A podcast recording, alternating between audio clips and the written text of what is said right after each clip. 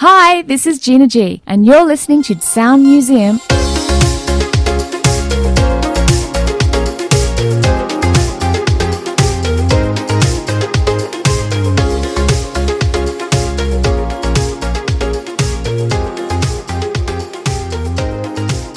Hey, this is Leo, and a big welcome back to the Sound Museum, the music podcast that explores that personal connection we all have with the music that we listen to.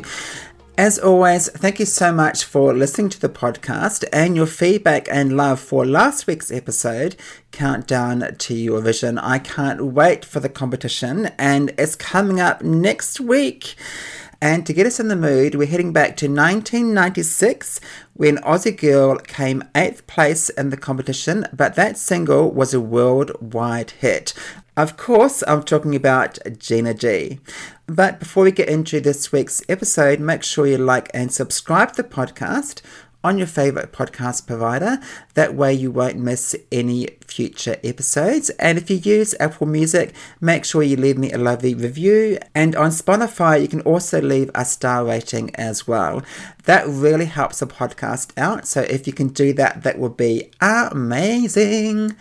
So, for this podcast episode, we go back to May 2011, where my former co host Jono and I had a chat with the lovely Gina G about her career, about that defining single, Ooh Ah, just a little bit, and everything that happened after that, including her comeback track, Next 2 U, in 2011. So, let's get started. Here is our interview with the lovely Gina G. Gina, welcome to the Sound Museum and a big welcome back to Australia. Thank you. Oh, it's great to be back. I Yeah? love it here. I miss it. It's my home. Let's go right back to the beginning. What first attracted you to the music industry? I was a DJ at 16. I left school at 15. Yeah, I didn't get my college degree. No, I didn't. But I, I, I learnt uh, everything I needed to know by traveling the world. That was my education. uh, and I started DJing at clubs at 16. I wasn't even allowed in them. It was illegal. And just kept working on music on behind the scenes. I started to write songs. I started to work with producers. It was really hard going in the beginning, but my first little success was Bass Culture in 1993. I don't know if anyone remembers this song called Love the Life. It was a, a great success for me because it was chosen by a Coke ad, played all through one summer, and actually made some money. Money, money, money. I actually did make some money. I was like, ooh, with that money, I, and it was also on the radio a lot, but it wasn't the hit that I needed. So I took off to England.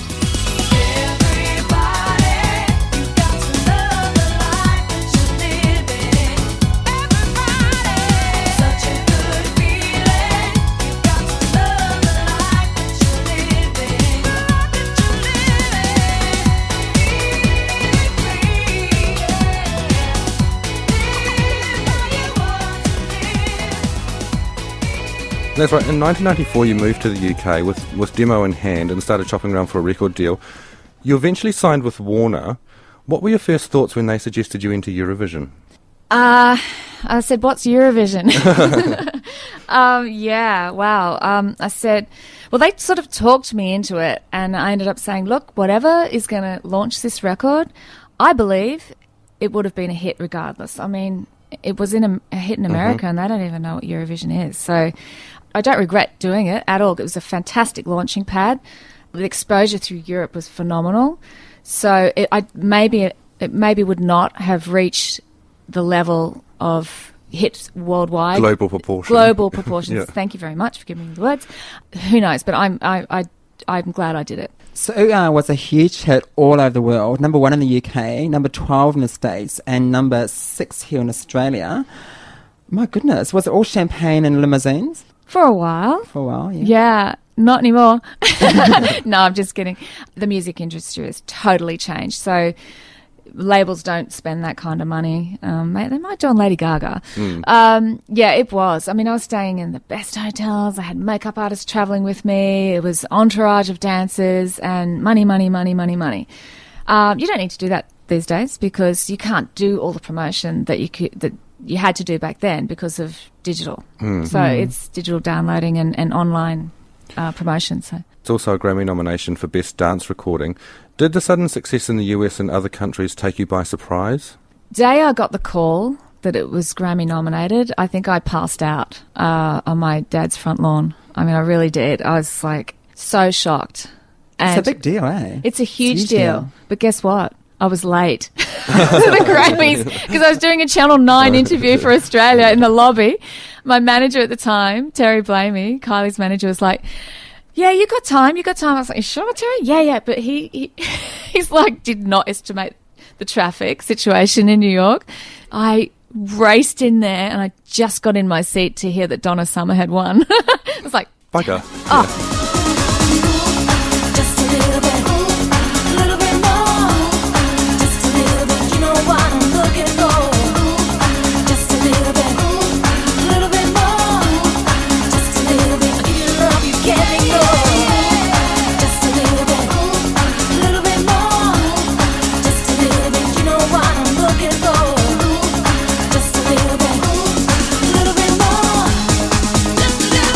We've talked about the very beginning of your career. Let's move on a little bit because you began working on a second album after the success of Fresh.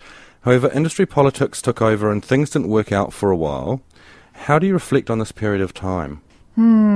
this was a, a down time for me. I don't want to be negative, but uh, I signed a bad contract. I was licensed to Warner's, so it wasn't their fault. It, they had nothing to do with it. They had no control.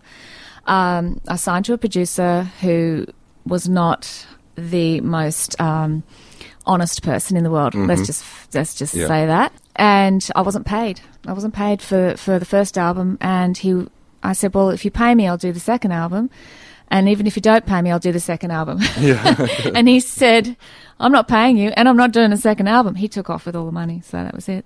And Warner's had their hands tied and I had to go to court to be released of that contract before I could then go and sign with another label. So to this day, you received nothing from that fresh period at all. Not the recording side, no. I wrote Oh, songs, so it's it's separated. You got recording, you got publishing. Because Yeah.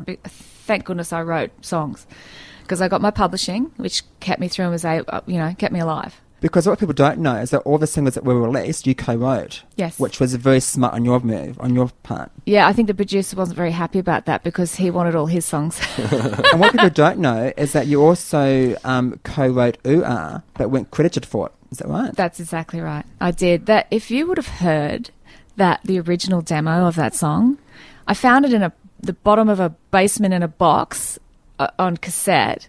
It sounded horrendous, but there was something about it. There was the ooh ah bit. The rest I had to completely rewrite. And it took a while. I worked with a lot of different producers before I got to Motiv8. You're the reason why, boy, I belong to you.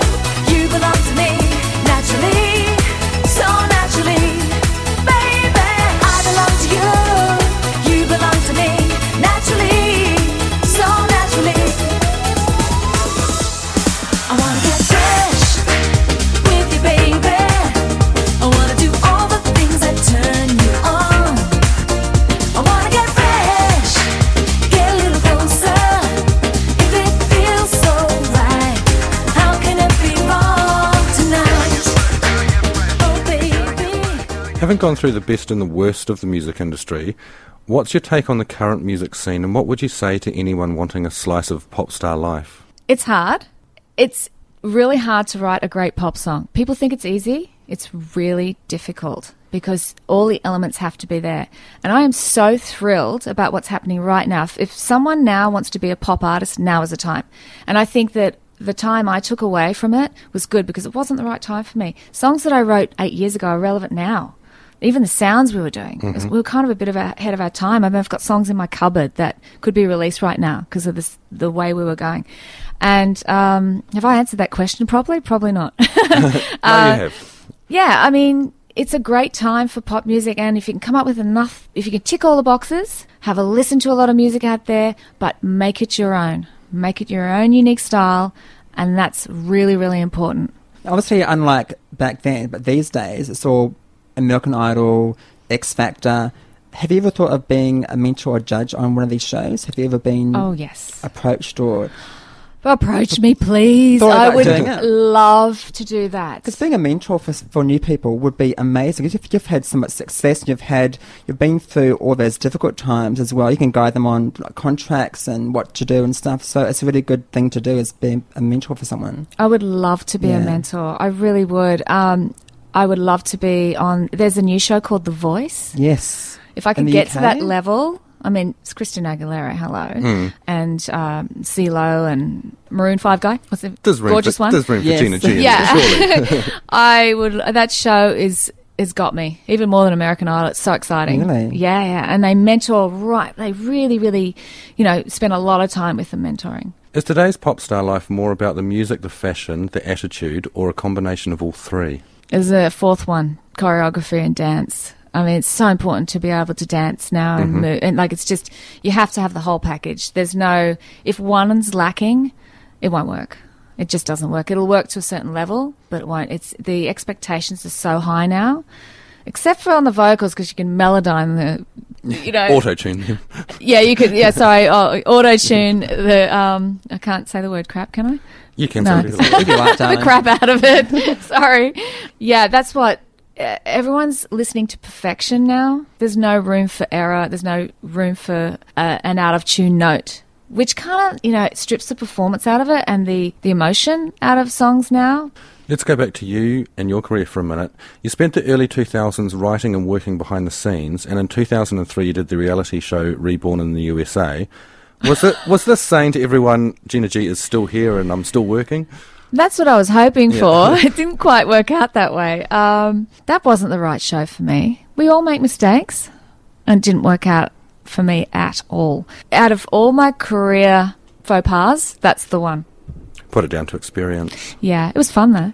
Now, in 2006, you released Tonight's the Night. This time was in full control. You put out yourself. That must have been quite gratifying after that first experience. It was gratifying and unbelievably nerve wracking.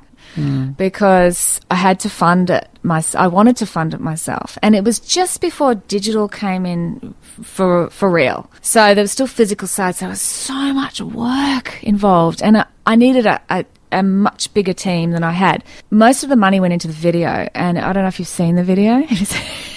It's, it's, like I wanted to do something a little bit different than just the club, everyone dancing in the club, and uh, you know that's what you would expect to see for that song. But I am so proud of that video because it's got some great exposure on YouTube. People just absolutely love it. So the song wasn't as big as I wanted it to be because, um, as I said, it was a more clubby vibe, and the remixes, Moto Blanco remixes, and that it did fantastic in the clubs. I mean, the DJs really support. It was like number one on the pop tip chart in UK for weeks and weeks. But um, the, something sort of went awry with the physical sales. The video, I love.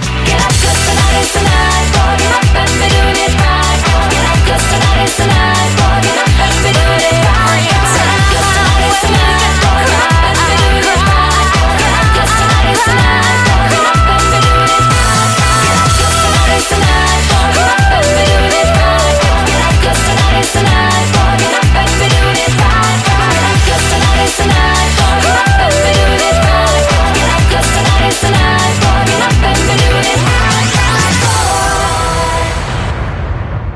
Gina, you are married with two kids and you live in LA. What attracted you to life in America as opposed to life back home in Australia or the UK? Well, a combination of things. I love LA. I have been writing there for many years. I always wanted to live there because of the weather, the music, and one other thing. Uh, my husband's a, a writer. Great place to raise a family. And also, I started writing and I've written a screenplay. Woohoo. Really? What's it about? Can you tell us it's exclusive? I can't really tell you because if I tell you in one line what it is, it gives it away, the whole Okay. thing. I mean, it's based slightly on uh, something I heard, just a snippet of something, and I turned it, I'm, I made up the rest. So it was Watch like this that- space. yeah, watch the space because I'm working with a writer right now um, who is just about to uh, launch her TV show on HBO. So she's and she's loving. She's like, "You- "You're going to sell this." wow, so Yeah. good vibes for it. It's Good- really good vibes for it. Wow, God. Yeah, and I and I'm so if it sells, I'm going to call you up and tell you the title, and you're just going to go, "Oh, I know what it's about." Cool. You've just released a new single called Next 2 U. Is this a return of Gina G, or did she never go away? Well, I never really went away, but the the time between songs was vast. I uh, I started a family quite a few years ago, about 7 years ago. I have a seven year old and a three year old now. So you've returned to the pop sound with this new single? I have. It's pop-tastic. I first heard it and I just thought, she's back. Oh, really? yeah, I That's loved it straight away. Oh, And fantastic. Is this going to be the start of a new project or just like a one off single? Oh, it's definitely not a one-off. I actually was on my way to Australia to do a writing trip to for all the follow-ups of this single, and uh, now we've been swamped with press, TV. Um, it's just gone nuts, and I'm still doing the writing sessions, and I've, I'm doing three tracks while I'm here. So we are bang, bang, bang with follow-ups. So, what kind of sound are you wishing to go for with this new album? synth driven, radio fen- friendly versions, and with some killer club remixes, slamming mixes. Just give us a bit of an idea um, how the Next 2 U single came about, who's behind it, who wrote it, and why is that the song you've recorded? Well, there was a demo of this song that we, we wrote a while ago um, with a guy. Um, I co-wrote it with a guy called Billy Pace, who actually he's he's worked with a lot of people, but his biggest hit was Celine Dion. I know it's really bizarre that it's a it's an eclectic kind of mix of writers. Uh, Johnny X, my longtime co-writer who co-wrote half the album, the first album of the Fresh album with me, and Dwayne Morrison, um, producer of Don't Call Me Baby, and a mixture of, of all of us came up with this.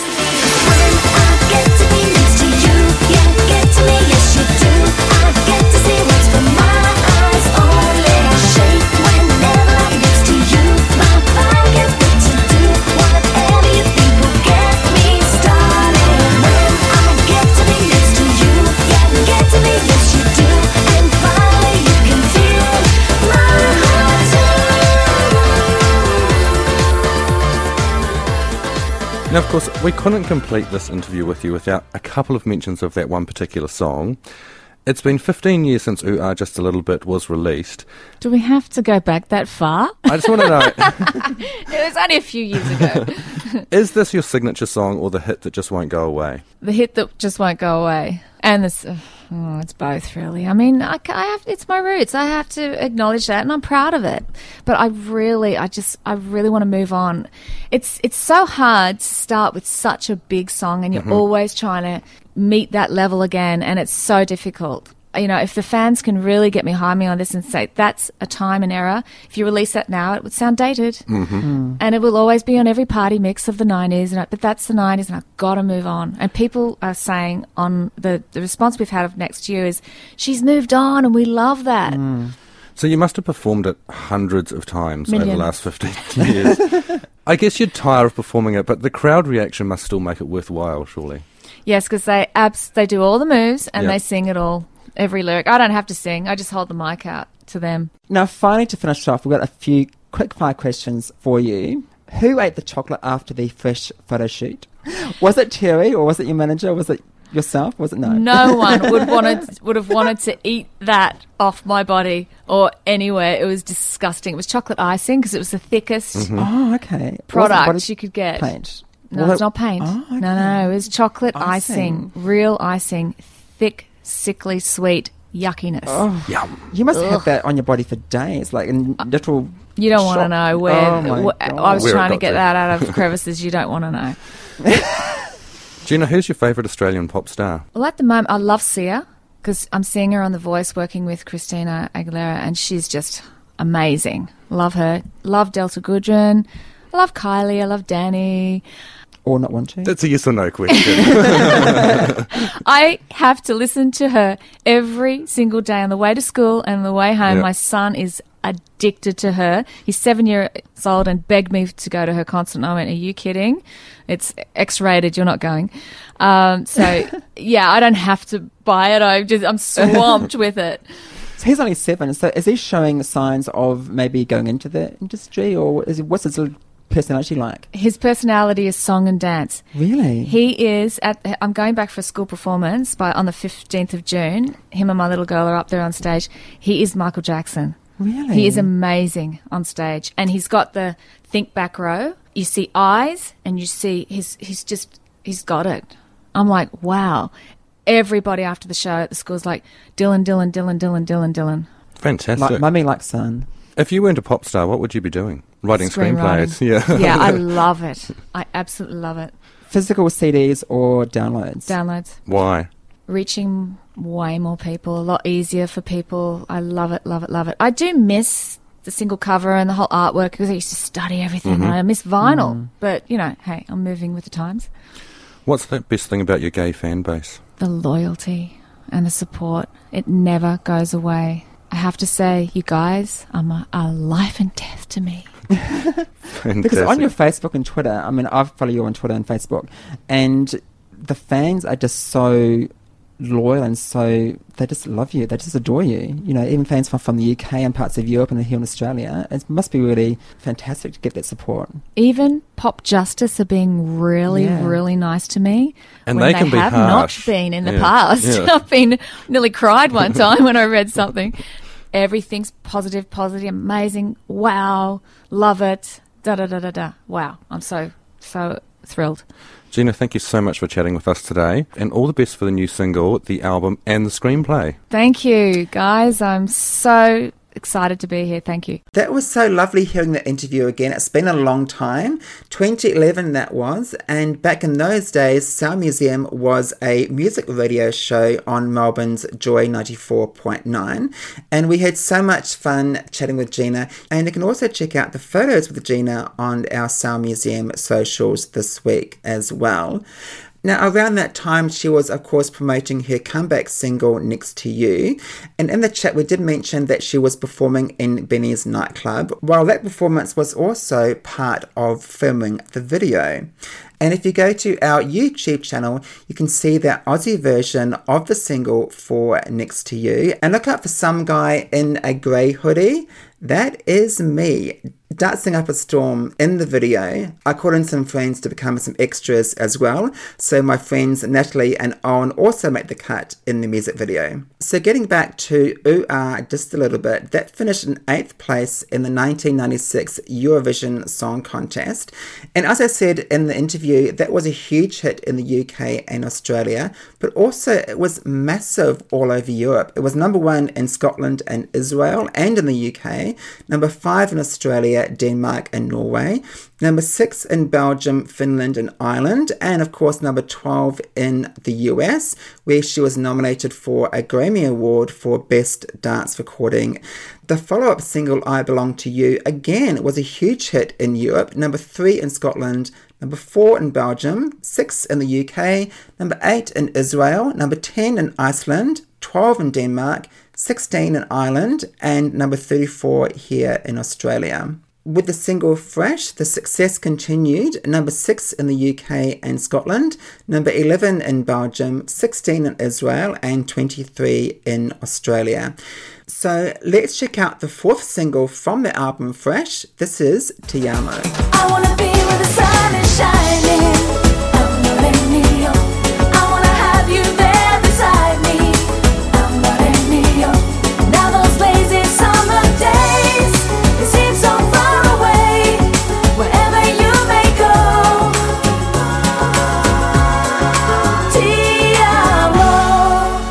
Gorgeous track and another big hit across Europe, reaching number one in Romania, number eight in Israel, nine in Scotland, 11 in the UK, number 12 in Lithuania, and number 14 in Belgium.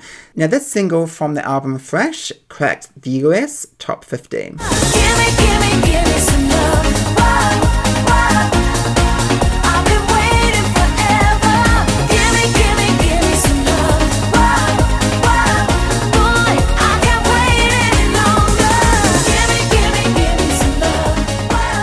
That is Gimme Some Love, reaching number 17 in Scotland, 25 in the UK, 46 in the US, and 48 in Canada. The last single to be released from the album Fresh was this one.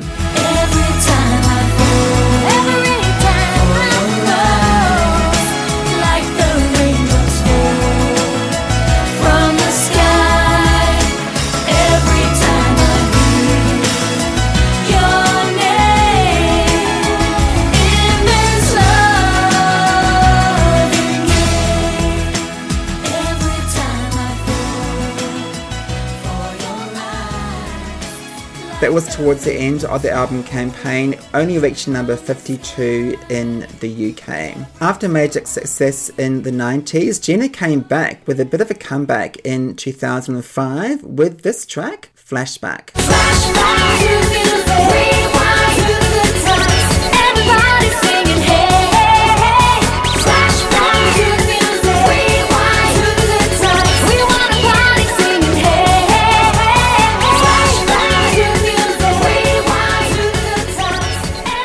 Flashback from her second album, Get Up and Dance, which was released back in 2005. The album also contained the single Tonight's the Night, which reached number 57 in the UK. Now, earlier in the podcast, we did play the Aussie version of the comeback single from 2011, Next 2 U, but this is the UK version.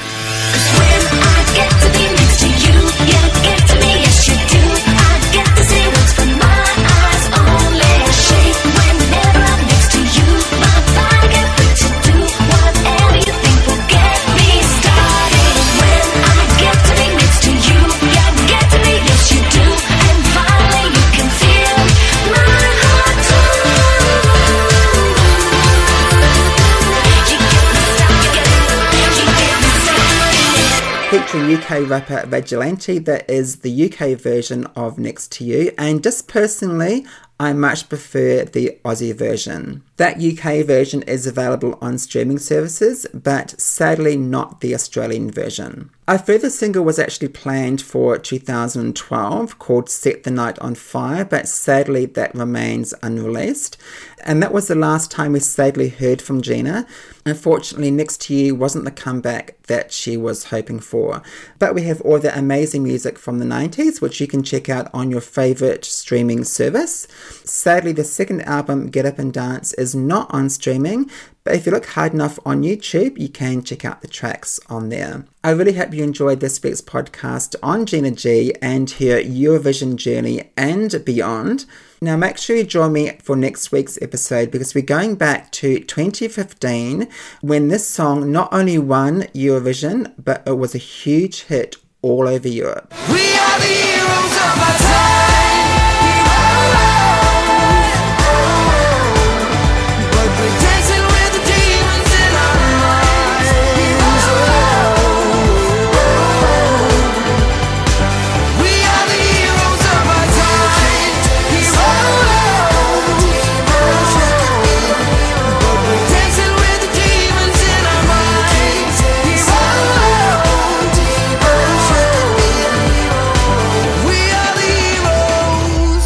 That is, of course, Heroes by the lovely Måns Zelmerlöw. You can check out next week's episode where I have a chat with the man himself. So, finally, make sure you follow the podcast on social media. Just search for Sound Museum AU on Facebook, Twitter, Instagram, and TikTok.